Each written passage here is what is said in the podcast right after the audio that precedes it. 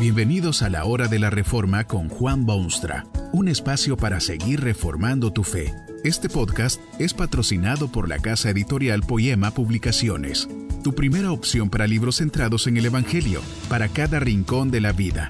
Para ver los nuevos libros de este mes, visita nuestra página www.poema.co. Ahora escuchemos a Juan Boonstra con el programa de hoy.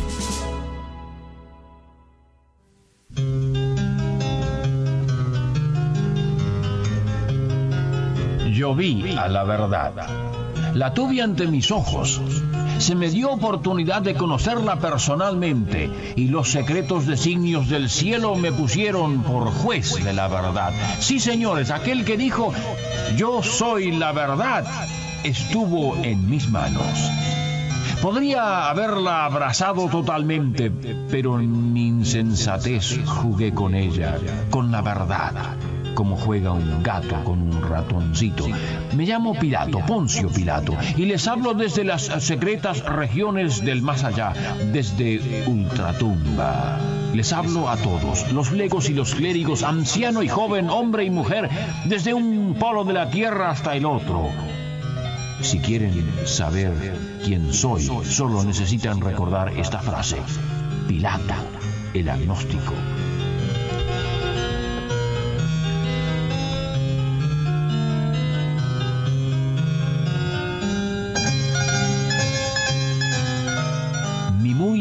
Estipada estirpe militar me concedió gloria en el campo de batalla, pero experiencias mayores en el campo político. Fui designado gobernador de Judea o procurador, según la terminología romana. Se me habían dado derechos no solo en finanzas, sino también en leyes civiles, religiosas y criminales. Quiso el destino o la providencia divina, sería mejor y más correcto, que yo estuviese en escena cuando sacudió al pueblo palestino la extraña figura de un tal Jesucristo. Su personalidad y enseñanza, su aspecto físico y su comportamiento correcto todavía me tienen impresionado. Trajeron a Jesús para ser juzgado por cuestiones que, a decir verdad, estaban más allá de mis capacidades humanas. El pueblo quería la pena capital para ese hombre de Nazaret y para ello se necesitaba mi acuerdo como autoridad del imperio.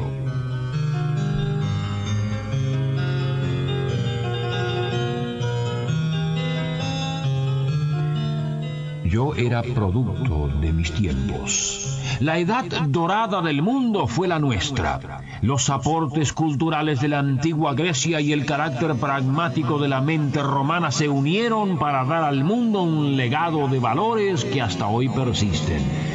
Se escribía mucho y se hablaba extensamente de filosofía, del porqué de las cosas y de orígenes y últimas realidades. Pero la verdad se la creía escurridiza, inalcanzable, aunque digna de buscarla. Como funcionario del gobierno, yo era más práctico que los profesores y filósofos, los estudiantes y estudiosos, pero sus inquietudes eran también las mías. Y un día, en el diario Trajinar, me traen a un tal Jesucristo para ser juzgado.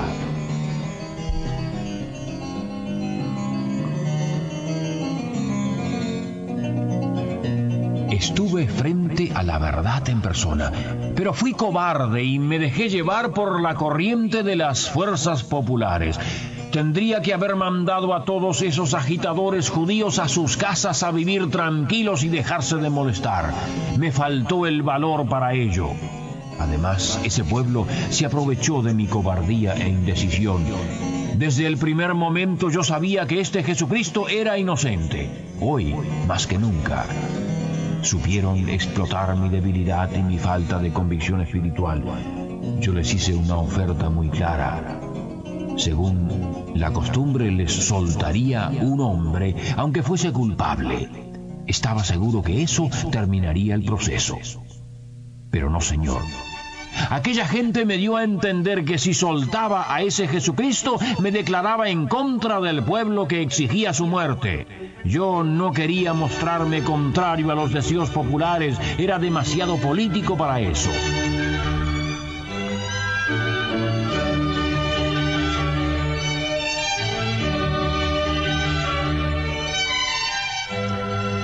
Ese mismo pueblo me hizo ver que si no actuaba según sus deseos sanguinarios, me declaraba también enemigo de Dios.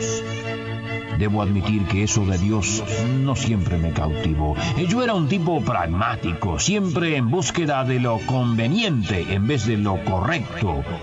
Pero eso de ir contra los deseos de Dios no me era tan agradable tampoco. Les presenté al acusado adornado con ridícula corona de espinas y un manto burlón hecho de púrpura. ¡He aquí el hombre! les dije.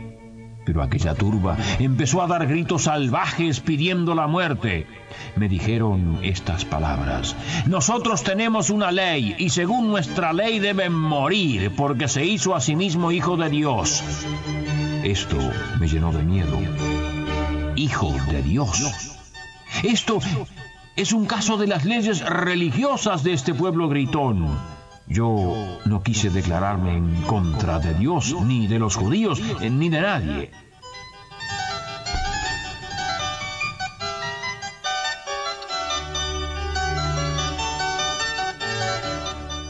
También me hicieron ver aquellos amotinados nerviosos que si no accedía a su pedido criminal me declararía en contra del emperador. Eso no debía permitirse. El emperador lo era todo, era mi protector, era el dios del imperio. Me echaron eso en cara diciendo, si sueltas a este, no eres amigo del César. Todo el que se hace rey a César se opone. Eso sí que no lo quería yo.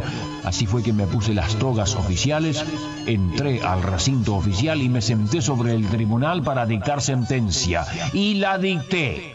Sea entregado a la muerte.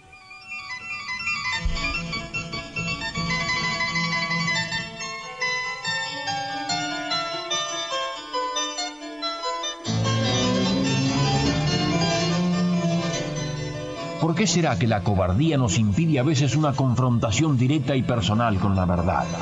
¿Somos tan pusilánimes que nos falta hombría para actuar como debemos? Allí estaba la verdad ante mí. El que vino a restaurar la imagen destrozada del hombre, el que unió nuevamente el cielo eterno con la tierra temporal, el que podía transformar la vida humana, la vida mía, yo me refugio en excusas sin base, en temores infundados, en argumentos locos e insólitos. La conveniencia política, la seguridad de mi puesto oficial, la burla de amigos, francamente, no sé qué fuerzas miserables se apoderan del hombre en momentos así. Toda la cuestión me tenía confuso al punto de que mi vida hogareña vino a sufrir. Seguramente por las cosas que yo había dicho en la casa, mi mujer tuvo un sueño y me lo comunicó. Me decía que no tuviese nada que ver con ese acusado Jesús. Pero ese pueblo, ese pueblo, ese pueblo que grita como animales hambrientos en la selva o lobos rabiosos en las planicies, ¿qué otra cosa puedo hacer que declarar condenado a Jesucristo? Tal vez Dios, si es que Dios existe, sepa comprender. Jesús dijo, bien lo recuerdo, que el que a ti me ha entregado, mayor pecado tiene. Tal vez Dios comprenda mi caso, tal vez mi pecado no sea tan grave. Pero mi pecado fue terrible. No bastan las palabras humanas para describirlo en toda su intensidad y extensión. ¿Sabe cuál fue esencialmente? El haber estado frente a la verdad y haberla rechazado totalmente. ¿Puede usted imaginarse insensatez y locura más grande? Cristo me quiso conducir a una consideración tranquila de la realidad, especialmente la realidad mía. Me dijo categóricamente que había venido al mundo a dar testimonio a la verdad. Hasta me invitó a aceptarlo personalmente cuando me dijo que todo aquel que es de la verdad oye mi voz. En ese momento crítico debería yo haber abierto mi corazón endurecido, debería haberme arrojado a los pies de aquel Hijo de Dios, debería haberle entregado mi vida entera, debería haber dejado la hipocresía de querer ser justo y al mismo tiempo satisfacer las estúpidas demandas de ese pueblo enseguecido pero mi educación y cinismo se apoderaron de mí en ese instante difícil y solo atiné a mirarlo despectivamente y preguntarle, ¿qué es la verdad? Mil veces cierto yo era Pilato el agnóstico. ¿Quién sabe cuál es la verdad? ¿Quién puede decir cuál es el camino del hombre? ¿Quién se atreve a hacer semejante aseveración? ¿Qué es la verdad?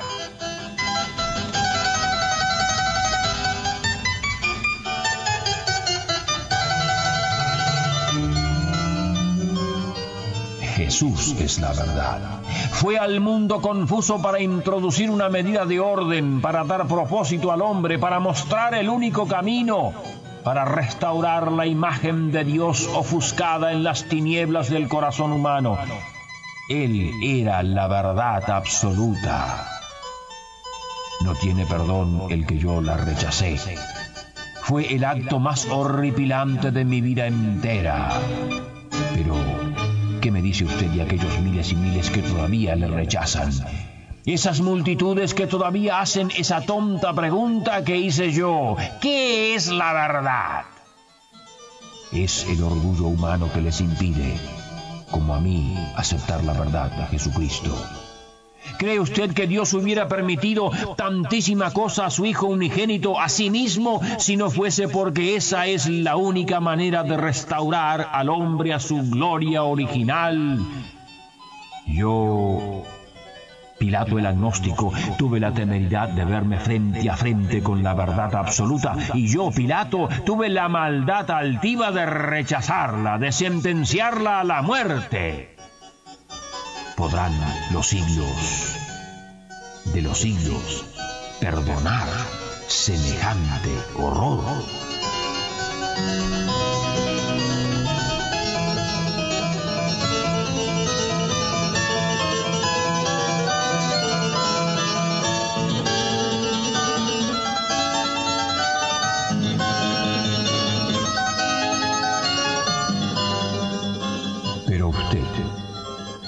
Usted ha visto y se ha visto frente a la verdad, si nunca antes, ciertamente ahora.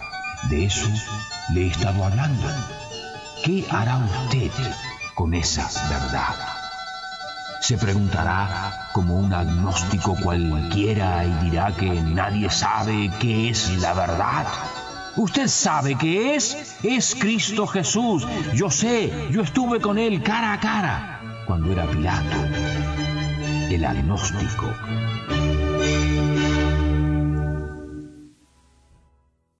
Que este mensaje nos ayude en el proceso de reforma continua según la palabra de Dios. Si quieres profundizar en la exposición bíblica, puedes buscar más recursos en www.poema.co. Allí encontrarás libros que te ayuden a entender la palabra de Dios y aplicarla a tu vida. Poema el Evangelio para cada rincón de la vida. Nos vemos en el próximo episodio de La Hora de la Reforma con Juan Bonstra.